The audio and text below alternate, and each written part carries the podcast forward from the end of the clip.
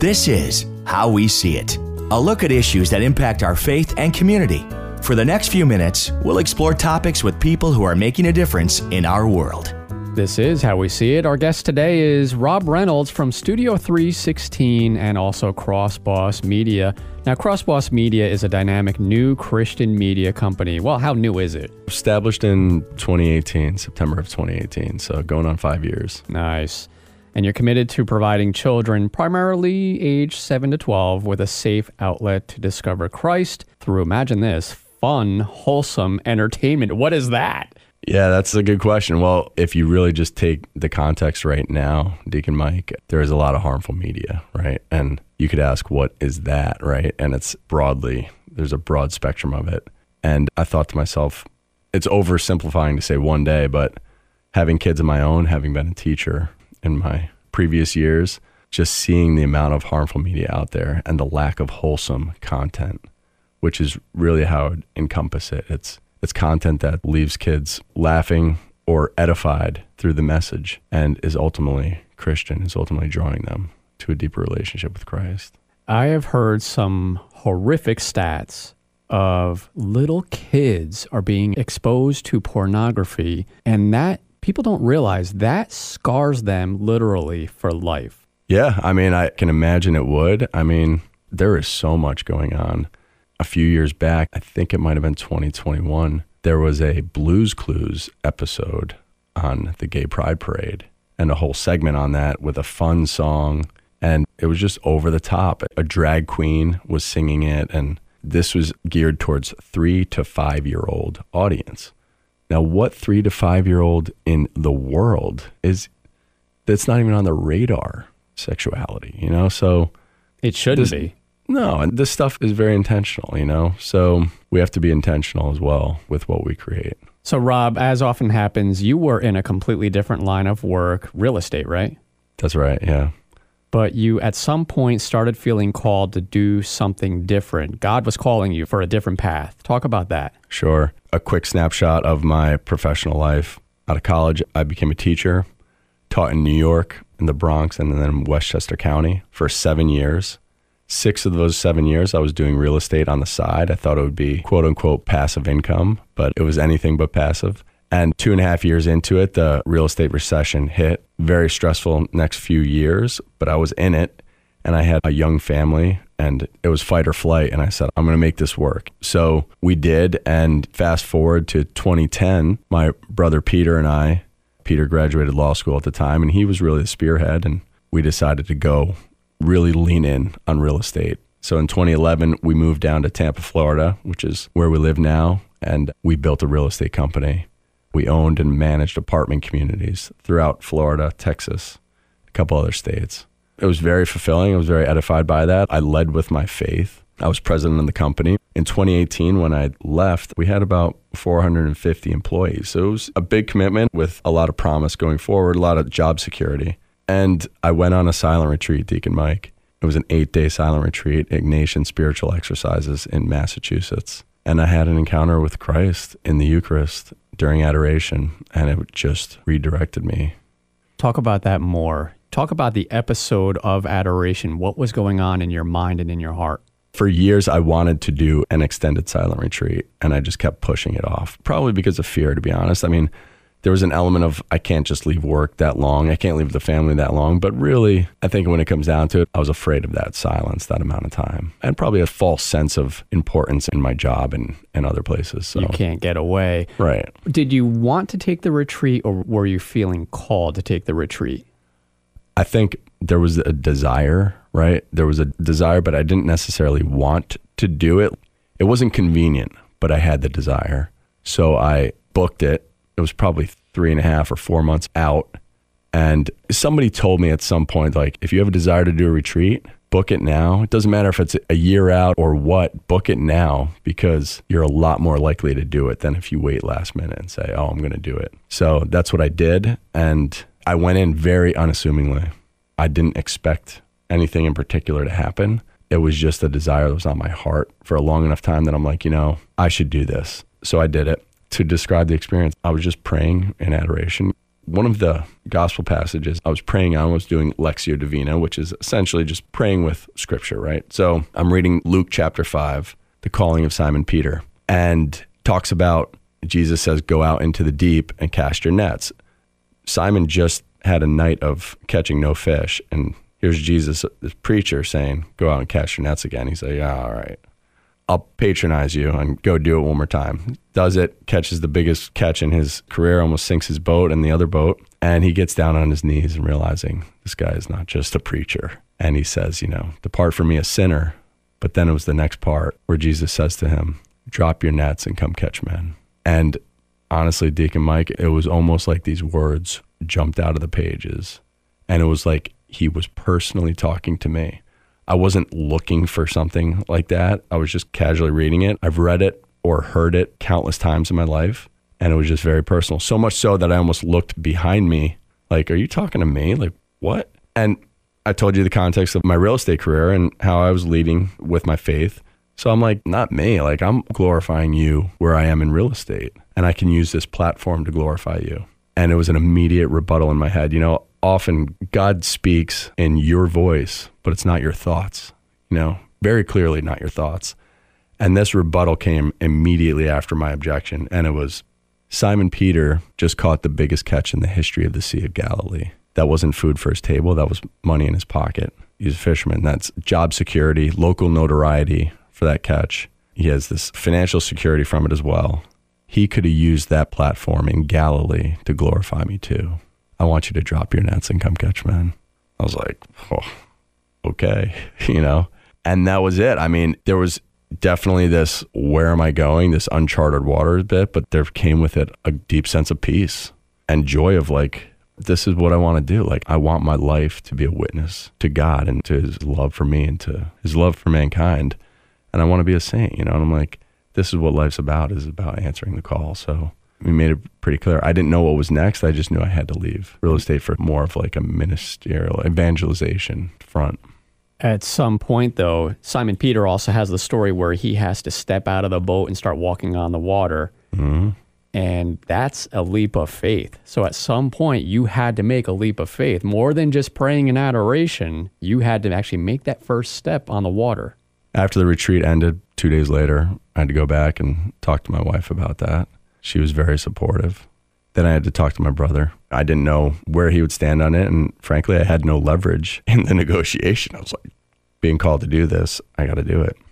Surprisingly to me, I don't know if surprising or not, but he was very supportive as well. He's like, wow, you know, he's taken back. We're a year apart and he's known me for his whole life. So he knew this wasn't just Rob coming back from another weekend saying God spoke to him, you know? So he supported. And then it took me, Deacon Mike, the next probably a couple months of really discerning, actively discerning, not like just praying on my bed and waiting for a door to knock, you know, but like going out, like, all right, where do I fit? What talents has God given me and experiences? And it led to media. As a teacher, I'd seen all sorts of social media in particular, these high school students, just see just the damage it was doing to them right in the classroom. On top of that, I had a number of children of my own. My wife was pregnant with our sixth at the time, all girls. And I would overhear her frustration with just her venting about it and then her friends as well, just saying, I can't even get stuff done around the house without worrying about what's going to pop up on the commercials or what messaging is going to be twisted into the show they're watching. And I just started thinking to myself, you know, I could either keep complaining about this or I can do something about it. You've had a heart of bringing people healing and God's peace for a while. You were pre med in college? I was pre med in college. That's right. Yeah. So, what interested me in medicine was, yeah, helping people, that social interaction and leaving people better off than they were. And then I ended up going into teaching for much of the same reasons. And teaching the financial part wasn't what it would be for a doctor. So, that's what was the impetus for a side job, which became real estate, you know. So you've gone from pre med, where you would have made lots of money, mm-hmm. to then teaching, where you were making less, mm-hmm. to real estate, where ups and downs, but you were doing really well for yourself. Sure. To kind of just walking on the water, throwing it out there. Yeah. And it's interesting you bring up that verse because that came up as well early on. So there's four founding partners myself and Shevin McCullough Shevin, a good friend of mine from college, we both went to Franciscan University of Steubenville. And he actually wasn't Catholic at the time. He converted four years after graduating. He was from the town, though. It was the convenience of being local. He had to care for his grandmother. But he just had this, he was just the life of the party, so to speak. Very loud, boisterous guy, very funny, and he was very musical. You know, he was into hip hop at the time. And, but I knew in real estate, he was this extremely gifted artist collecting dust, making a difference, no doubt. But like, man, talk about God given gifts that aren't being used, which happens to artists very often, right? So, through something my wife Maria said one day when Mr. Rogers came up on the TV and she's like, Oh, Shevin could totally do that. And I'm like, Man, Shevin's totally different from Mr. Rogers, you know? and she goes, Yeah, but that's true. But he's like the kid whisperer and he's lighthearted. He's on fire with the faith. He's great in front of the camera and he's very musical. And that's kind of what really honed in my focus of like, whoa, this could this could be something. So I was with Shevin early on. He was dabbling with it, and then he had his own separate encounter months later after mine, and he called me after. He's like, I got to do this. Wow. Let's do this. So there was a lot of trust, and there still is a lot of trust involved. I mean, it's so much more built out now, but there's still so much we need to learn. But we have to keep our eyes fixed on Jesus. Simon Peter was able to walk on water because his eyes were fixed on Jesus. And once he started paying attention to all the noise, the reality, I would say, of why our media company is not going to succeed, once you start listening to that, you're taking your eyes off Jesus and you start sinking. So you just gotta, mm. just gotta walk with trust. So Studio 316 has spread across the nation now. Did you see that happening from the beginning? This whole thing for me has been a response. It's been a response to the Holy Spirit, a response to Jesus, a response to a call out of the gates, Deacon Mike. And unwaveringly, I know I'm called to do this. I know there's a market and there's a huge need and demand for this. But frankly, on occasion, I'll look up and be like, Are you sure you got the right guy here? You know, why don't you convert Steven Spielberg or like these great filmmakers that can incorporate this stuff? But that's how the Lord works. And it's a consolation to me. And frankly, that's there's pride there, right? For me to even question God's providence or choice. You know, it's he'll qualify the chosen type of thing, you know. Right. But I kind of view it as the opposite of pride because you're being humble enough to realize, like, you know, I can't really do much here. So I think that's healthy. That's true, right? But I guess the pride element is questioning God. I mean, if I knew I was called to do this, then just walk with faith, man. Don't question. But yeah, that's kind of, did I imagine? I couldn't really envision how it's going to turn out. And I'm not really a five or 10 year planning type of guy. You know, I'm not a five year goal, 10 year goal. Fortunately, I'm not, right? Because this was not in my one year. If I had a one year goal in 2018, it wasn't part of it. It allows me to pivot with the Holy Spirit. My goal is heaven. So I want to answer God's call. That's where I want to be ultimately. And I want to draw as many people in that direction as possible. I want to, I want to be an instrument. We're talking with Rob Reynolds from Studio 316 and Crossboss Media. You've received some very important endorsements for your plan, including from Bishop Parkes right here in the diocese. Mm-hmm. So tell us about that. We created this program. So Crossboss Media is our company, right? And Studio 316 is a product that we created. And we wanted it to have just a world class level production. We call it produced at a Hollywood level yet we also wanted it to be very educational, engaging, entertaining, educational. So we built this out and we planned to market it through the mainstream market, kind of a pay it forward type thing that The Chosen, for instance, is known for doing. And we did that for a few months and it was just a national launch like that with marketing and all was so costly. I just didn't feel in the spirit of stewardship. I was like, I'm not being a great steward of people's capital in doing this. And people throughout kept saying, you need to get this into Catholic schools. And I was resistant at first because, fortunately, if I had thought I was making this for Catholic schools, it would have probably looked like everything else in Catholic schools. Instead, I wanted it to compete with the mainstream. So the quality that went into the production of it and all was for that, call it evening audience or whatever. So we built this. And then once it finally hit, after enough chipping at my hard skull, it was like, wow, yeah, this there is nothing like this in Catholic schools for religion. And these kids are going into these English language arts classes, the English, the history, they're going into the math, science, and all this. And there's amazing resources for teachers and very engaging for kids, very well produced. Then they go to religion, and these religion teachers do not have resources like that at all at their disposal. There are resources, but they're not produced like that and they're not engaging like that. What does that tell kids? This is not not as important. It's boring. This, yeah. And this is not that important. You know, it's like that's what we want to leave our kids in Catholic school about religion. I'm like, it's the opposite. So we brought this into the Catholic school religion classroom.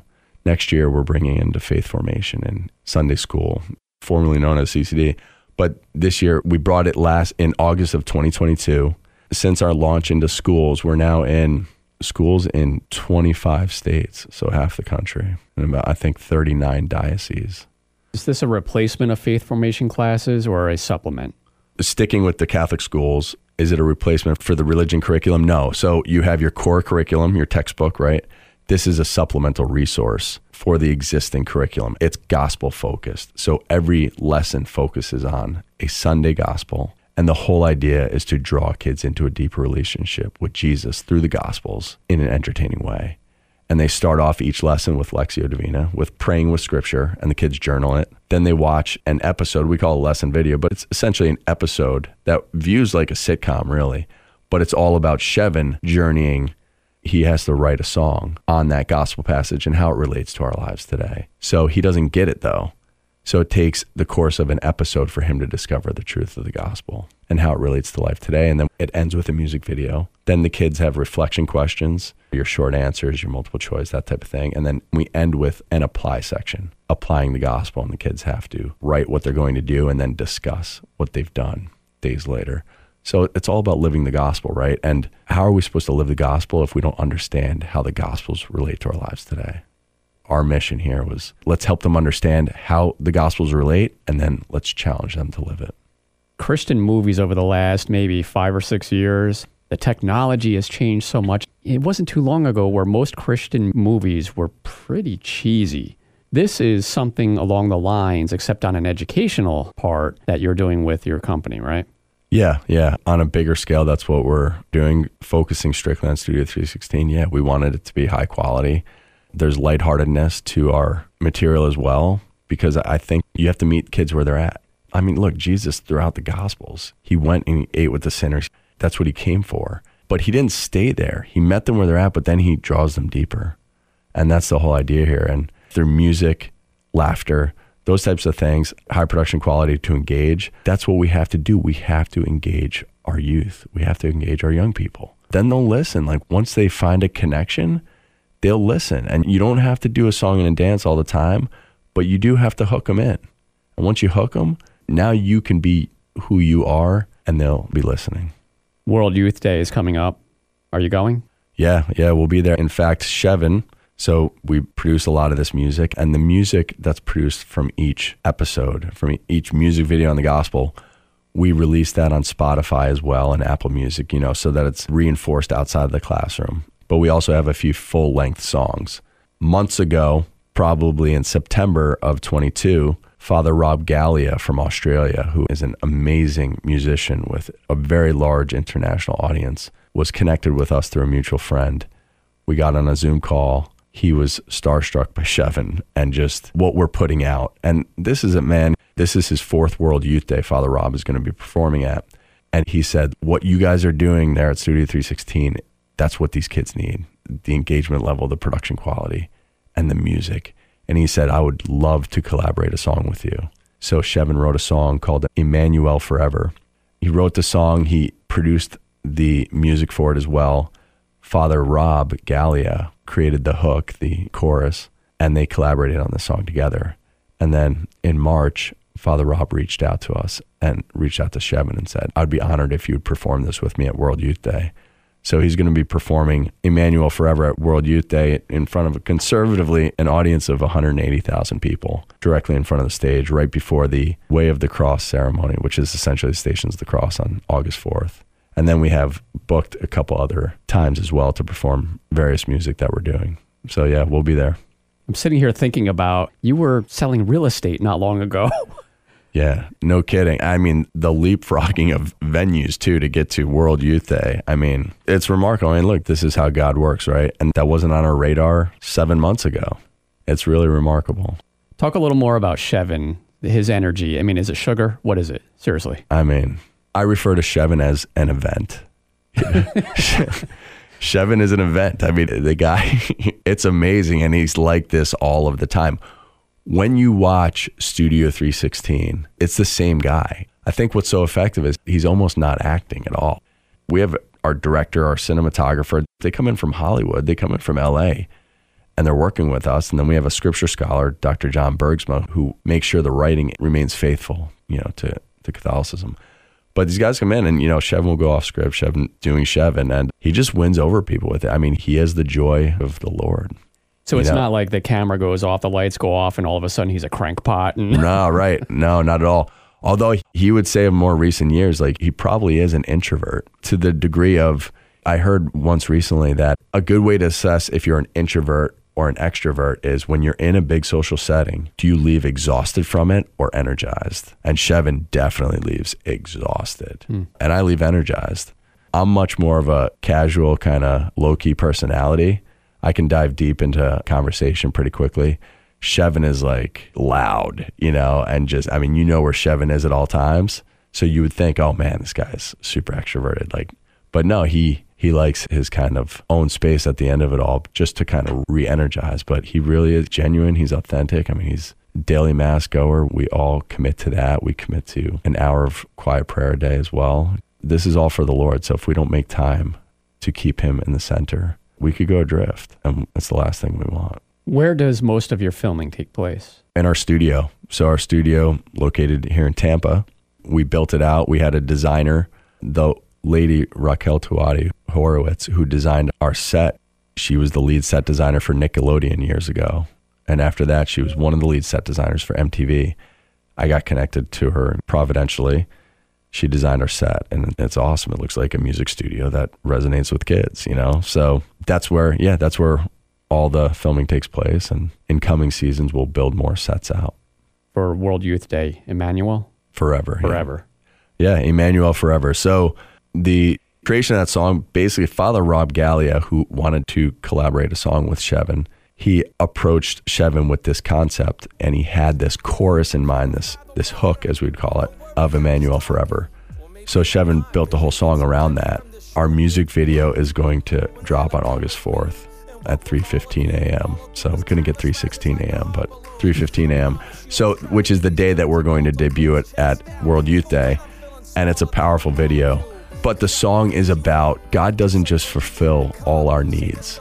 He always desires to fulfill our desires, you know? And we wanted to capture this through an earthly father, you know, the image of an earthly father with a son, and observing that the father providing, like most dads and mothers and parents, providing what kids need, but the dad also observing this kid's desire.